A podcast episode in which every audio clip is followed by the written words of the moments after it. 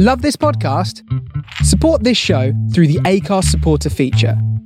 It's up to you how much you give, and there's no regular commitment. Just hit the link in the show description to support now.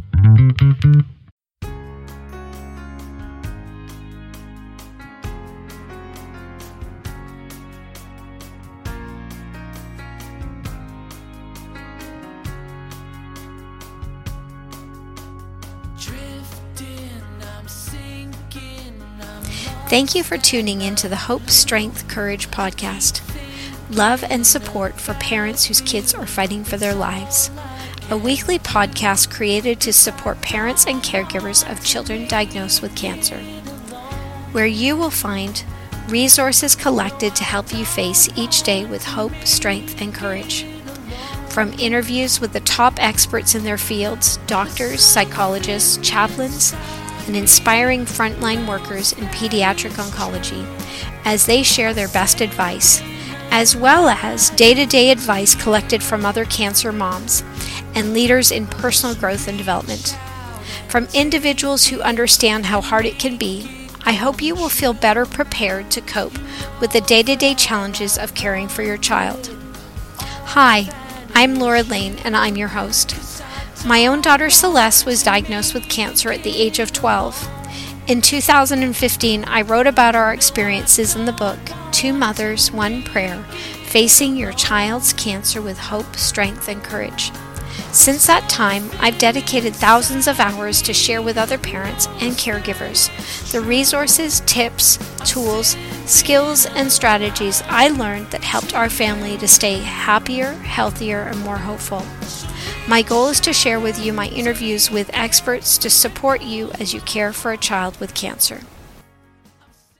Today's episode features my interview with world-renowned pediatric surgeon, author, and speaker Dr. Bernie Siegel. What I love most about this interview is Dr. Bernie, or just Bernie as he prefers to be called. What I love most about Bernie is his storytelling.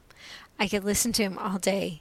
He has such an incredible, honest, open way about him with both children and adults. His stories are not only about his patients, but also his own children.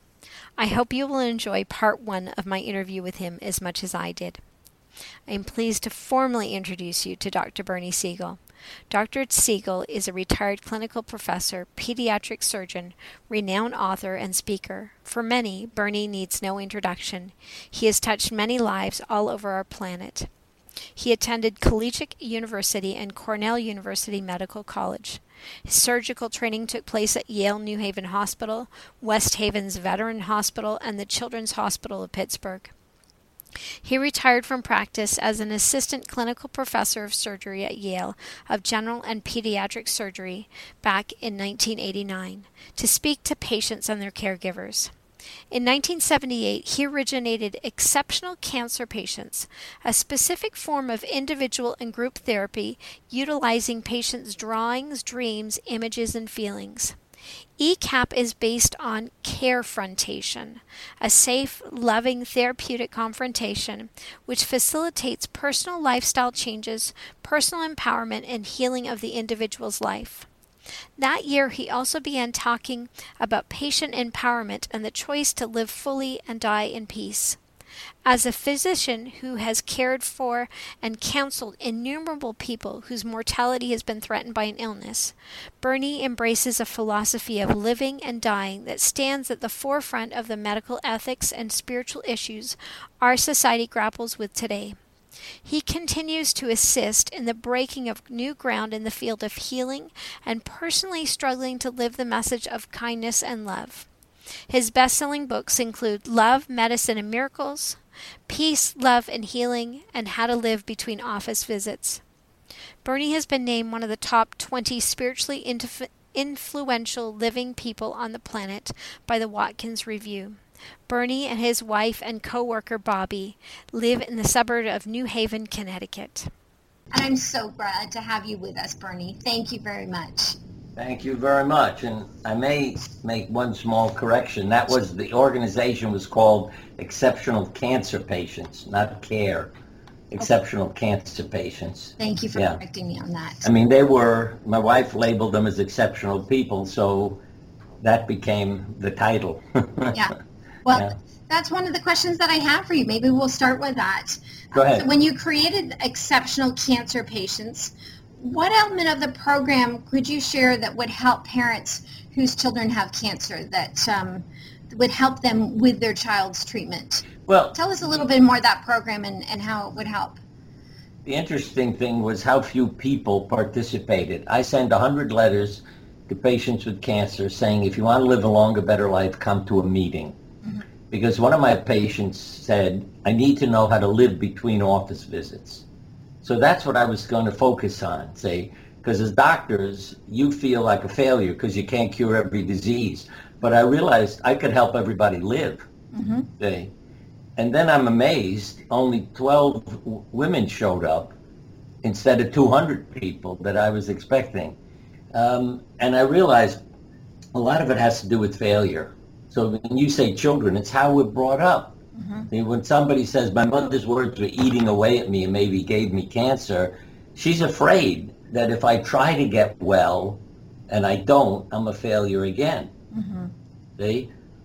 I ask people to do drawings, answer questions, read books, because again, it's what's going on within them at another level, like what a dream portrays, all right? Yeah. And drawings will show the same thing, unconscious material. So you say to somebody, draw a picture, I'm not an artist. Now, that's one place where children tend to have less trouble than adults, because the kids aren't worried more often about being graded in their art, but some of them are. Mm-hmm. And that's what you have to let your kids know. This is not, we're not judging you or grading you. You see, because when a child in first grade was asked to draw a picture and then the teacher criticized her in second grade, and she wrote about this. She said, when the teacher asked me to draw a picture, I left my paper blank. She didn't want to. Fortunately, she had a wonderful teacher. He reparented her because he said, the snowfall, how clean and white and beautiful. Mm-hmm. And suddenly she's a success, you see, and that stayed with her whole life. And what I realized is that the children had faith in me. I didn't realize, you see, you're not trained when you're trained as a pediatric surgeon on how to talk to children. I have on my website, BernieSiegelMD.com, an article entitled Deceiving People into Health. Because I realized the kids were listening to me, had faith in me and their parents. Yes. And were interpreting what I said in a specific way. So if I said, you'll go to sleep when you go in the operating room, the kids fell asleep as we wheeled them into the operating room. And I realized that's what you told them what happened. Yeah. And it got to a point where people in the operating room, the nurses and anesthesiologists, used to burst out laughing because all these kids would fall asleep because I realized, hey, it's good for the kids. I laugh every time I tell this because one boy started yelling at me when I picked him up, put him on the operating table. He woke up. I said, what are you yelling at me for? He said, you told me I was going to sleep and I sleep on my stomach, you see, and I'm turning him back over to get his appendix out. Yeah. And so I would lie to them, take an alcohol sponge, say this will numb your skin, you won't feel the needle. And you'd be amazed at the percentage of kids who say, why don't the other doctors do that? I mean, some will say I felt it, but you know, it was a totally different reaction mm-hmm. to the feeling. Yeah. And so I would say to parents, get a bottle of vitamins. If your child has a reaction to whether it's chemotherapy, surgery, whatever it is, just say, oh, here's the pill that'll help you feel better. And you give them a vitamin. And you'd be amazed at how many of them, oh, that's wonderful. Thank you. I feel better. I mean, even hair-growing pills when they're getting chemotherapy. Mm-hmm.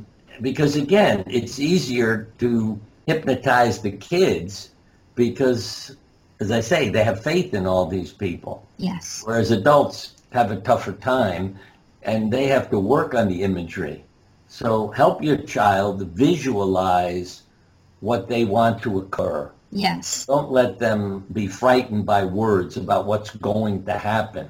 Tell them it doesn't have to, that you can change that by picturing it differently. And I give you the advice. I know you know that one of our children at age 7 said, I need an x-ray of my leg. Now, I was telling him to take a hot bath. Because he said, my leg hurts, my knee hurts. And one day he said, I need an x-ray. I said, what do you know about x-rays? He said, I need one. Well, the x-ray showed a bone tumor. And boy, did I feel terrible and guilty. And I'd say to the parents, do what feels right for you. If you're going to have guilt, fine. Go get your x-rays. Go get your tests, you know, so that you don't 3 months later say, oh, God, look what I did. I didn't.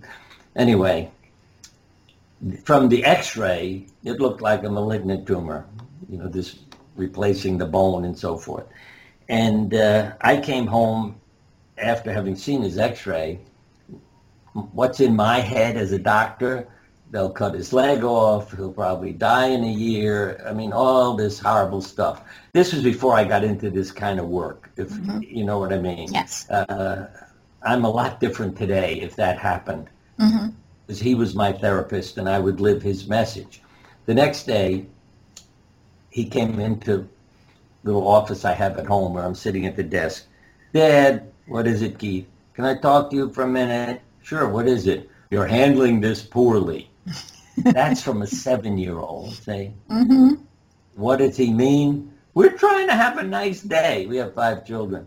We are trying to have a nice day, and you want us in our room depressed, worrying about next year. Can we please go out and have a nice day? And it's what I say. He became my psychotherapist. And we were very fortunate because he had a rare benign tumor, one that is very painful, but is benign. But he taught me a lot, and I've seen the change in me over the years. And when things happen, I'm not into statistics and what's going to happen to you. I'm into how do we have a nice day? Because I've learned what we call, self-induced healing. See, if you get well when you're not supposed to, a doctor says, oh, you had a spontaneous remission or regression. No, it's not spontaneous. It's because of what that child did. I mean, here's another specific example. You know, you talk about the drawings and the imagery. Boy had a brain tumor. He wrote a book afterwards called My Book for Kids with Cancer. Oh, it's a wonderful story, see? And it ends with, and someday I'm going to grow up and be a doctor and take care of kids with cancer. You see, he turned it into something very positive. But his image was, he had these airplanes flying around in his brain, blasting the tumor. Yes. And, you know, fine. His parents, you know, he's playing a game with it. Go ahead and do it. Yeah. The doctors took all the hope away as far as the parents were concerned. But one day, the boy said to his parents, I don't see a tumor anymore when I'm doing my, you know, imagery in my airplanes, blasting it. And they noticed he was acting better and seemed healthier. So they thought, well, if he's going to die, what the hell's, might as well send him to school anyway, though, you know, because there's no point in sitting home. So they sent him back to school. A month or so later in the gym, he was knocked down during a game and hit his head on the floor. And that got everybody frightened because he has a brain. So they sent him for x-rays. What was missing? There no longer was any calcification on the x-ray, which had been present in the tumor. It was gone. And his tumor never recurred. And so again, working with the kids, the imagery, the hope, you know, the one day at a time. Because what you find is, which is harder in adults, that your body feels the chemistry that your emotions present it with. You know, as I say, Monday morning, well, this is another example between kids and adults. I'm giving a lecture at a business where one of our sons happened to work. They had health day for the whole company. So I'm speaking. And I said, what day of the week's bad for your health? Well, one of our grandchildren was sitting there, and he yelled, Saturday. And his father, our child, said, no, Sam, that's not the right answer. I said, John, it's the perfect answer. Why? Because what old adults answer? Monday. We have more heart attacks, strokes, suicides. What does a kid answer? Saturday. Why? Because he's having a wonderful day, running around, knocking himself out, and he thinks that's bad for him, you know, for his health. No, he gets tired. He takes a nap. But when you, emotionally, it's a Monday, you know, oh, I hate it, and oh, I have to go to work, and yeah, that affects your health. Mm-hmm. So again, it's to work at loving your life, loving your body, and to let the kids do that as well as adults, to look at what will make you happy, and to not be angry at your body for having a disease, but loving it. One, again, I just so people know, I don't make up any of these stories. Here's a young lady who had polio as a child, so she was mad at her body for the deformity. And then she developed amyotrophic lateral sclerosis, what's called Lou Gehrig's disease. Right. And she's developing paralysis. She said, I didn't want to die hating my body. So I sat naked in front of the mirror and loved it. And she literally told me that she went inch by inch. I love my toes. I love my foot, my ankle. And she would go through this day after day. The disease disappeared. That's the same thing that Louise Hay did with her cancer as well. Yeah.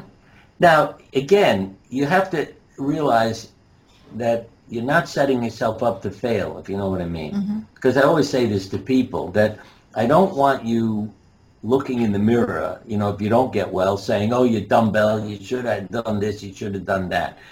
It's about doing what is right for you. So there are some people who don't want to eat vegetables, even though it could be good for you, and would rather have an operation. Fine. They'll do beautifully. Because, again, you see, when I talk about deceiving into health, there are people who, due to medical errors, receive no treatment. The doctors didn't know they weren't treating them. Mm-hmm. Why? Because they had all the reactions to the treatment they thought they were getting, including tumor shrinking. You're not being radiated because the machine was repaired and they didn't put the radioactive material back in. You're not getting chemotherapy because a nurse makes a mistake and doesn't put it in the solution. Mm-hmm. But does your hair fall out? Does your skin get red? Does your tumor shrink? Yeah. And these doctors, the reason I heard these stories is the doctors were so upset that they hadn't treated them. Mm-hmm. And it went on for many weeks because of the reactions the patients were having. Yeah. And I explained to them, don't feel guilty. It's not your fault. They made you believe you were treating them because they acted like all the other patients did. Yeah. And so that's why I say deceiving people into health is good, too. So there were many people I would see in the office that I would treat with, you might say, treatments that weren't considered of any value. But when they were told there's nothing else we could do for you, I always came up with something. Yeah. See? And I'm back in the office, you know, regularly, and gave them a pep talk and did the treatment. And it was amazing how well they would do because of their beliefs, and the families were always very grateful. There was something that we found that with my daughter when she was going through her treatments and Haley was going through hers at the same time. They were usually Haley's treatments were usually 1 or 2 days ahead of Celeste's. And so Haley's counts would go up. And I tell Celeste, oh, Haley's counts went up yesterday. And sure enough, the next day Celeste's counts would go up. Right. Because that's what she expected was supposed to happen. Right. We planted the idea in her head, and her body went, oh, is that what I'm supposed to do? Okay, I'll do that. That's why I say the imagery of treatment in a positive, way changes that. Because we know, again, from studies, people's white counts are going down on the way to treatment before you even get there. Right. And the other is, you see, especially with kids, you could say, oh, your white cells are like popcorn. So make a lot of, popcorn. Oh, yeah. And their counts go up again, But again, it's find an image that works for them, if you know what I mean. Because if you decide what the image should be, but it doesn't feel right for the child or your family member, then it's not going to have that powerful effect. They need to. Because I often say, it's not about killing. You see, that the child who had an airplane blasting his tumor, fine, that's his game. Mm-hmm. But I've had patients who say, I don't want to kill anything. See? So they have to have a way of carrying it away. One person, it's a block of ice. God's light will melt it. you know, yeah. That's exactly. You could have a lot of pets. You could have a pet dog eating up your tumor, you know, and being your immune system. So it doesn't feel like something bad. They're protecting me and helping me. Yes. Yeah. Yeah, those are all wonderful ideas. This interview is one of my favorites. Please join us for part 2 next week as I continue the interview to learn more about the books Bernie has written and to hear more of his wonderful funny stories. To learn more about Dr. Bernie Siegel, you can visit his website, theberniesiegelmd.com. That's THEBERNIESIEGELMD.com. Before we end our show today, we have one last segment. Over the last few years, I have asked other cancer moms what advice they wish they had known when their child was first diagnosed. I've compiled that information and will be sharing their advice each week. You can go ahead and download the top 101 pieces of advice that I put together as a mini ebook at twomothersoneprayer.com/advice. Today's advice comes from Missy. She said, "This is kind of small in the grand scheme of things, but it really helped us out. We would put numbing cream over my son's port before leaving for clinic. But then we had to put on one of those very sticky bandages over top. Peeling the bandage off hurt and made his skin raw. Someone told us that we could go ahead and take a piece of Glad Press and Seal to put over the cream. It stuck to his skin just enough to keep the cream in place and didn't irritate his skin. This was a huge thing for us." Thanks, Missy, for sharing that. If you have advice you've learned along the way that you wish someone had told you weeks, months, or years earlier, I invite you to fill out the contact form on our website, twomothersoneprayer.com/contact, and I will be sharing your advice with our listeners on future shows. Thank you for taking time out of your busy schedule today to listen to the Hope, Strength, Courage podcast. I look forward to sharing more experts and advice with you again next Wednesday. Please remember to take a minute to subscribe to the show. Thanks also need to go out to our Hope, Strength, Courage production team, which consists of Kyle Outridge Productions and music by Fizz Anthony.